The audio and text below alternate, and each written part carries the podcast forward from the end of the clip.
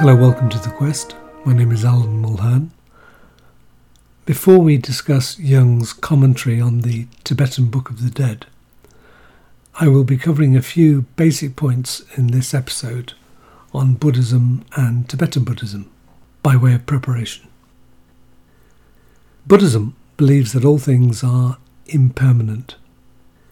This includes an extreme and challenging position that there is no permanent self or soul.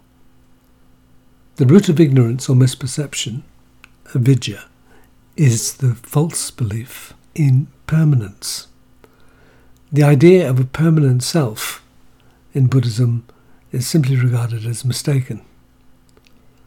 This belief gives rise to craving and clinging, which results in suffering, known as dukkha which comes about when we crave and hold on to changing states, events, people, phenomena, or even our sense of self.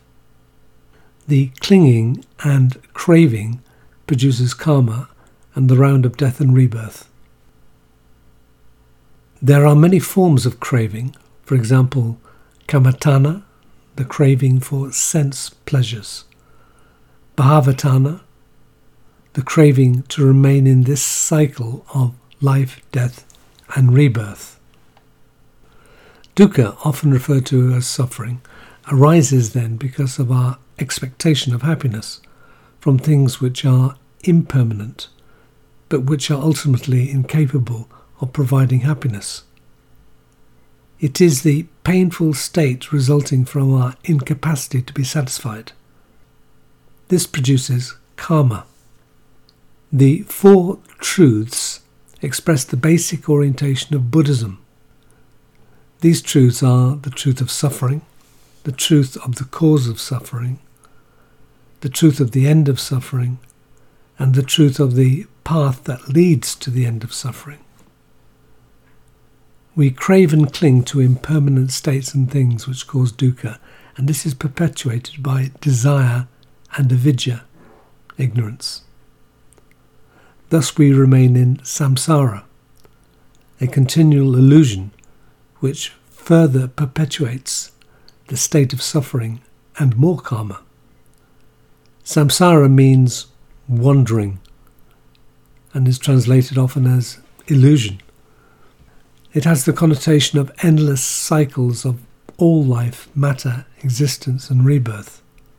But there is a way to liberation from this endless cycle to the state of nirvana, namely following the Noble Eightfold Path. This is right understanding, ethical conduct, right speech, right action, right livelihood, mental discipline, right effort, and right mindfulness. If craving ceases, then so does dukkha and also karma. The Buddhist path to moksha or liberation is the struggle to end this craving and clinging onto those things that are impermanent. The cycle of rebirth and the realms or bardos in which these rebirths can occur is explained in Buddhism Practices of Buddhism include taking refuge in the Buddha and the Noble Path, study of scriptures, following the teachings of moral behavior, the giving up of craving and attachment, the practice of meditation, the cultivation of wisdom, loving kindness and compassion. Finally, a few words on the Buddhist conception of mind. The human mind, in its essence, is derived from a universal mind, which originates all matter, all life, and ourselves. In the Lankavatara Sutra, the Buddha contrasts our ordinary discriminating sense mind with the universal mind as follows Quote, The sense minds and their centralized discriminating mind are related to the external world, which is a manifestation of itself and is given over to perceiving, discriminating, and grasping its illusory appearance. Universal mind transcends all individuation and limits. It is thoroughly pure in its essential nature, subsisting unchanged and free from faults of impermanence, undisturbed by egoism, unruffled by distinctions, desires, and aversions. Universal mind is like a great ocean, its surface ruffled by waves and surges, but its depths remain forever unmoved. In itself, it is devoid of personality and all that belongs to it. But by reason of the defilements upon its face, it is like an actor and plays a variety of parts, among which a mutual functioning takes place and the mind system arises. Unquote. I should now like to turn briefly to a form of Tibetan art that embodies this philosophy.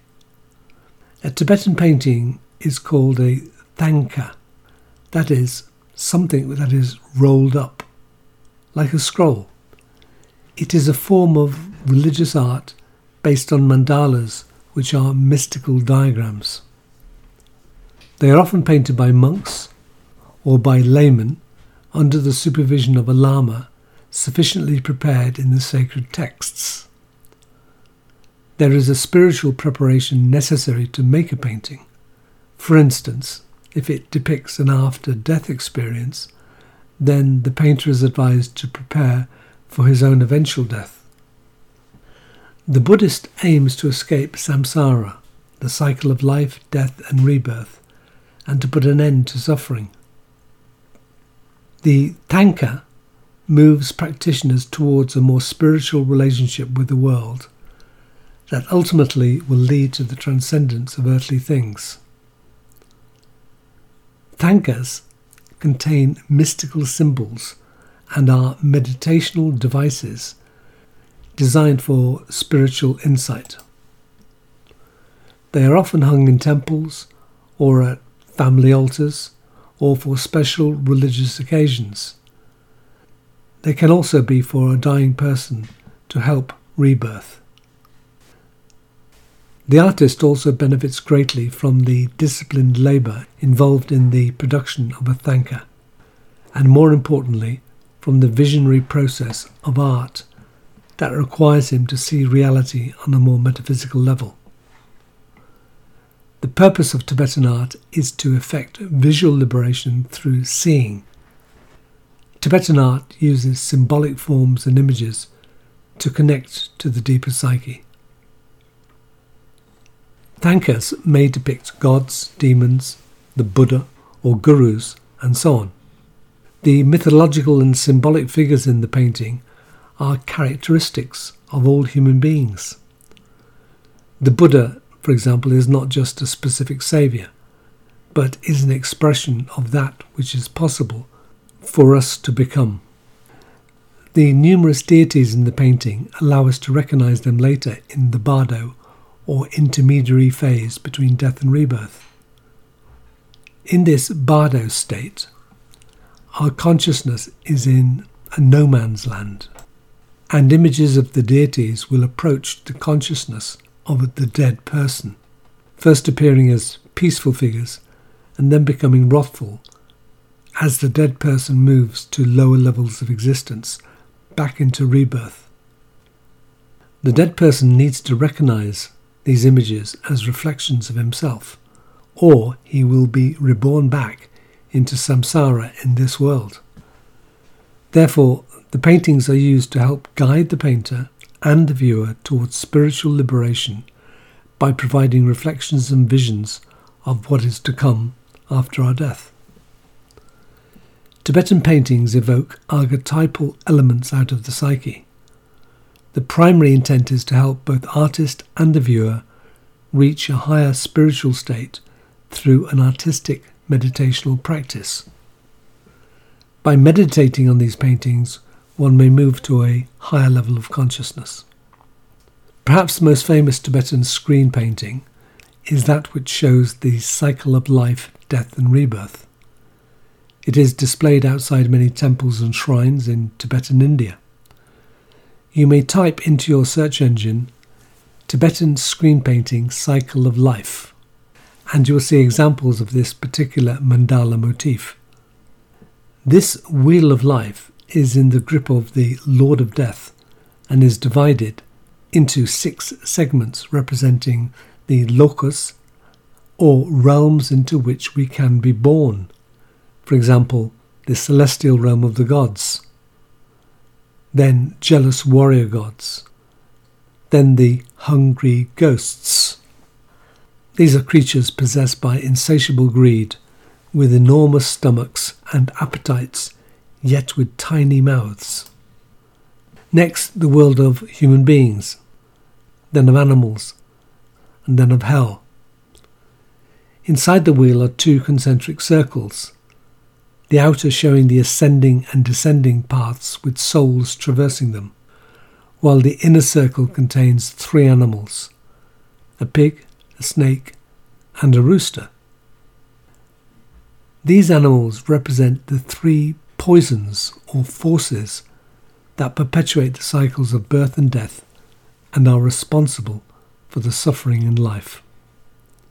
The pig at the centre of the Tibetan painting represents ignorance, avidya, which is a basic misunderstanding, the only solution for which is spiritual wisdom, prajna paramita.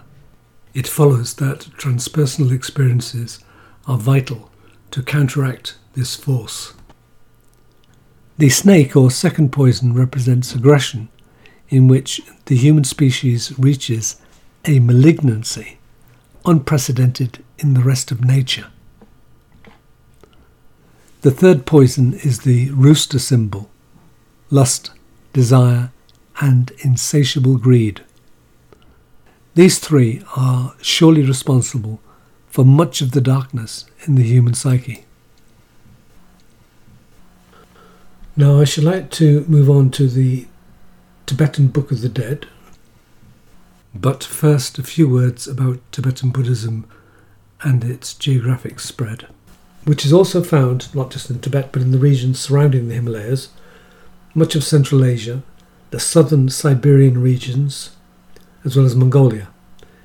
It is a form of Mahayana Buddhism stemming from the latest stage of Indian Buddhism. It also preserves the tantric status quo of 8th century India inclusive of native Tibetan practices. The Bardo Thodol, as it's called, the Tibetan Book of the Dead is a Western term, is a text from a larger group of teachings called the Profound Dharma of Self Liberation, and it is the best known work of that period. The Tibetan Book of the Dead, as we call it, describes and is intended to guide one through the experiences that consciousness has after death in this bardo, the interval between death and the next rebirth. The bardo thodol differentiates the intermediate state between lives into three bardos. First of all, the chikhai bardo, which is the bardo at the moment of death, which features the experience of the clear light of reality, or at least the nearest approximation of which one is spiritually capable. Next, the Chonyid bardo, which is the bardo of the experiencing of reality, which is the experience of the visions of various Buddha forms. And the Sidpa bardo, which is that of rebirth, which features hallucinations, the result of one's karma, resulting in rebirth, and this involves compulsive imagery of men and women in sexual embrace, as it were, into which one is drawn for a rebirth. There are three other bardos mentioned life, or ordinary waking consciousness, dhyana, which is meditation bardo, and the dream bardo, the dream state during normal sleep.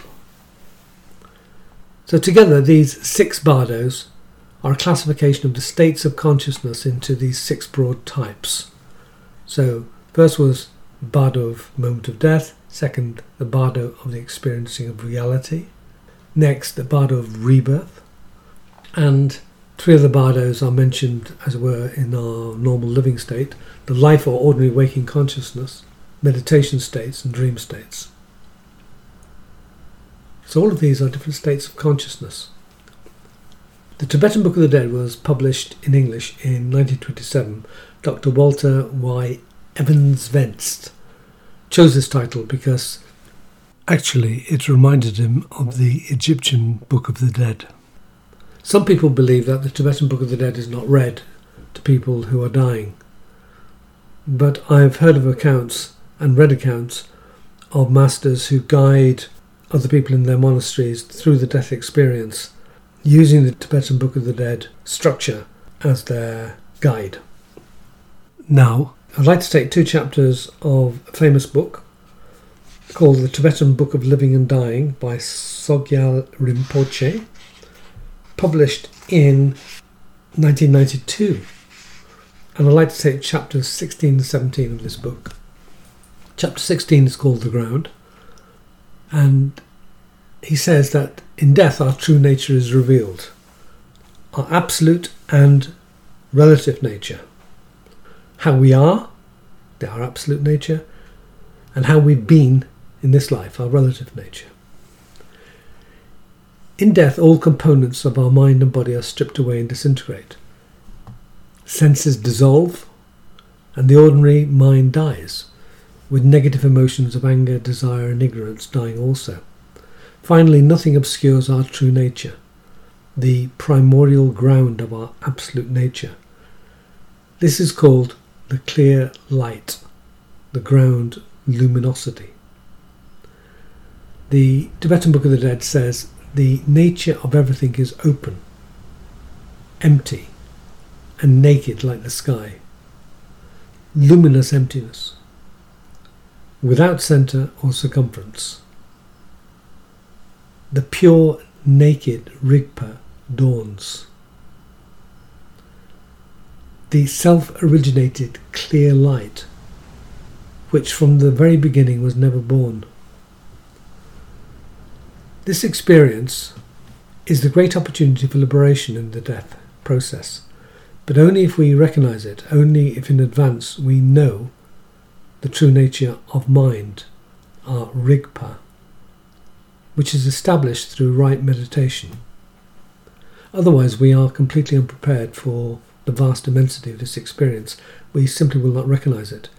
We react instinctively with fears and conditioning and grasping, and this prevents our liberation.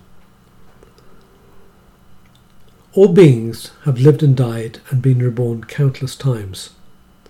Over and over again, they have experienced the indescribable clear light but because they are obscured by the darkness of ignorance, they wander about endlessly in a limited state called samsara, state of illusion. Our avidya, ignorance, and all its experiences are stored in our ordinary mind. The aim of our spiritual practice is to prepare for the moment of death and to purify the barrier in our own mind. This is the barrier to the transcendent. But our mind is like an alcoholic that kicks the habit, but then, when it's depressed or tempted, returns to the habit. It is regular practice that dissolves the barriers. We need to be acquainted with this ground, rest in it, unite our absolute and relative nature, and purify our ordinary condition into a state of primordial purity. One of the highest meditations is that of the mother and child luminosities which are united.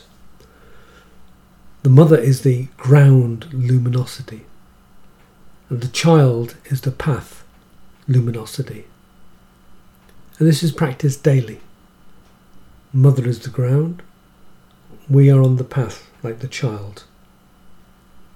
with respect to the clear light and ground luminosity. When it dawns, it stays as long as the practitioner can bear it, can rest in it. Maybe this is a moment and it becomes unbearable. Maybe it's 20 minutes. Maybe it's much longer. It depends upon the practice and the establishment of the, the depth of that practice. In the next chapter, Intrinsic Radiance is its title. When ground luminosity dawns, a death experience, practitioners will maintain awareness and recognize it.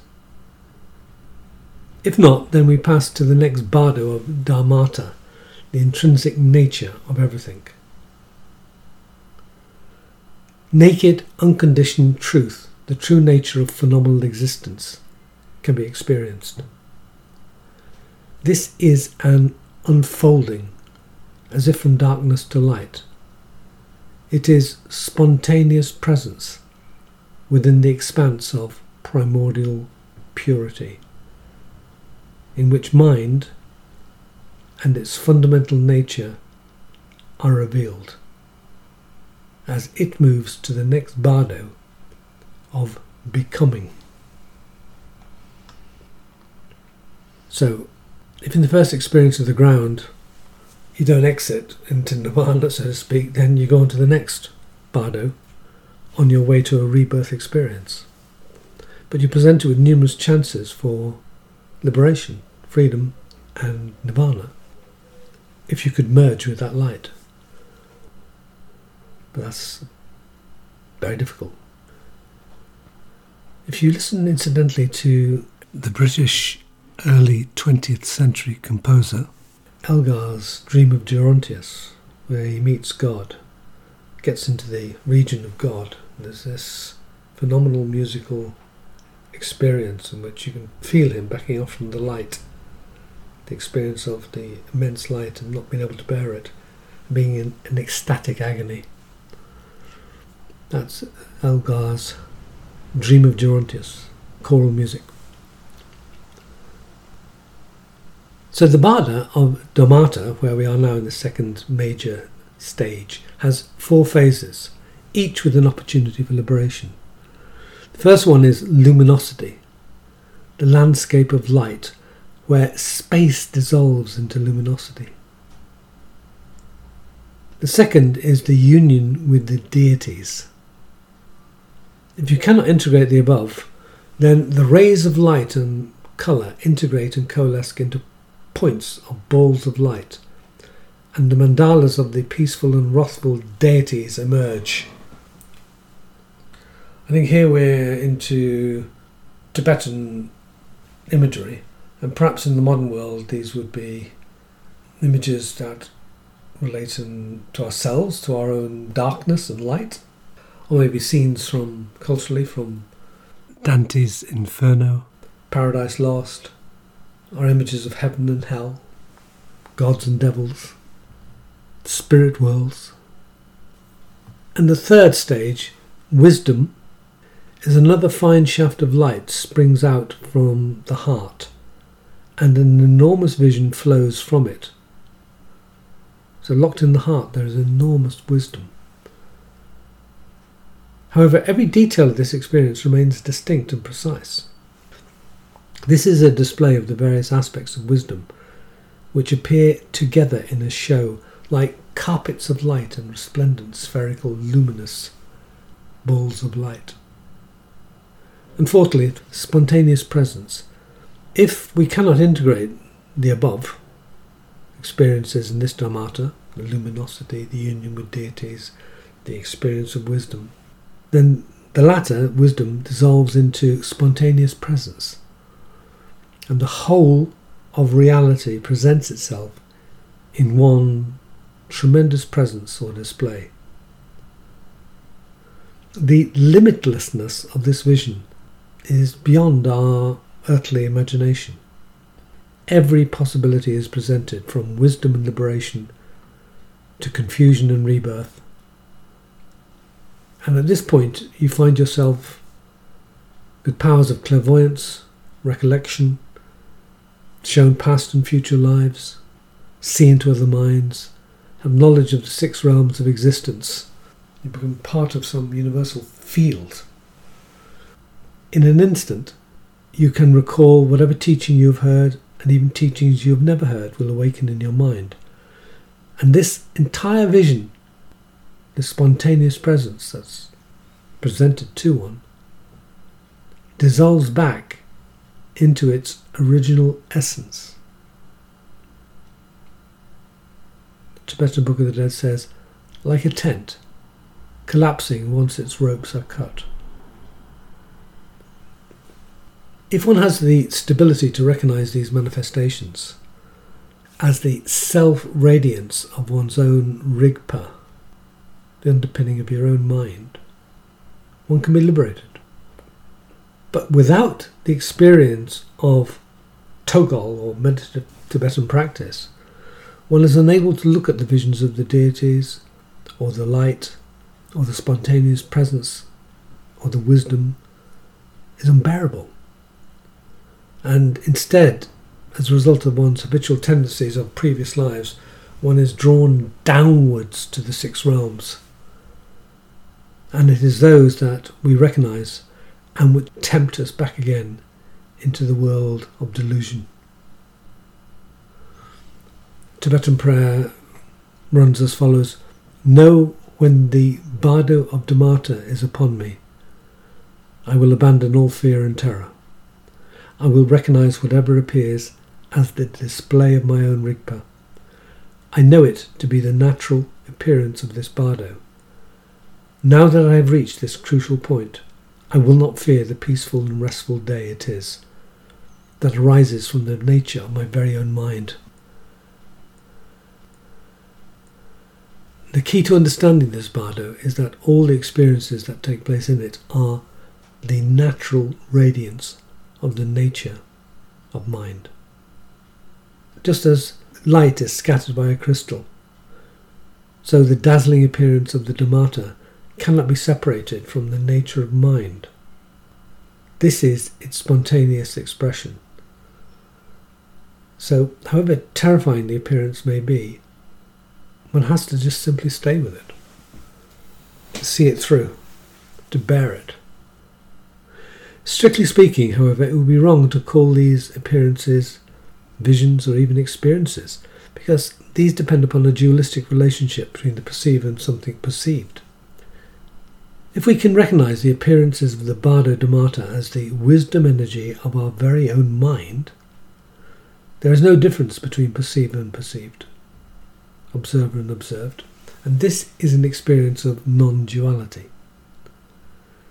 To enter into that experience completely is to attain liberation, which arises at that moment in the after death state when consciousness can realize its experiences as nothing other than mind itself.